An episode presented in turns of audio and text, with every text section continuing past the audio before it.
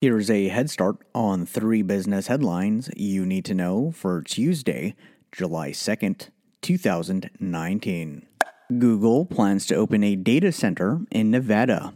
The technology giant announced that the new data center is part of its plan to invest $13 billion to expand data centers and offices across the United States. The company recently unveiled plans to expand into two new office locations in Michigan and data centers in Oklahoma and Texas. Google stated that the $600 million Nevada location is expected to create new jobs in the state and better support its users in the region. Calm raises new funds. The mental wellness app raised $27 million in new capital. According to TechCrunch, the new funds were an extension to its $88 million Series B round last February. The 65 person team looks to continue to double down on its exclusive content, invest in its brand, and focus on international expansion.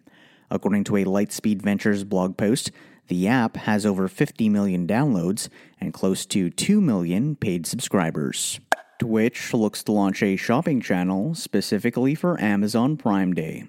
The live streaming platform announced that it will be hosting a live shopping show called Twitch Sells Out. The live show will air during the Amazon Prime Day sales event on July 15th and 16th.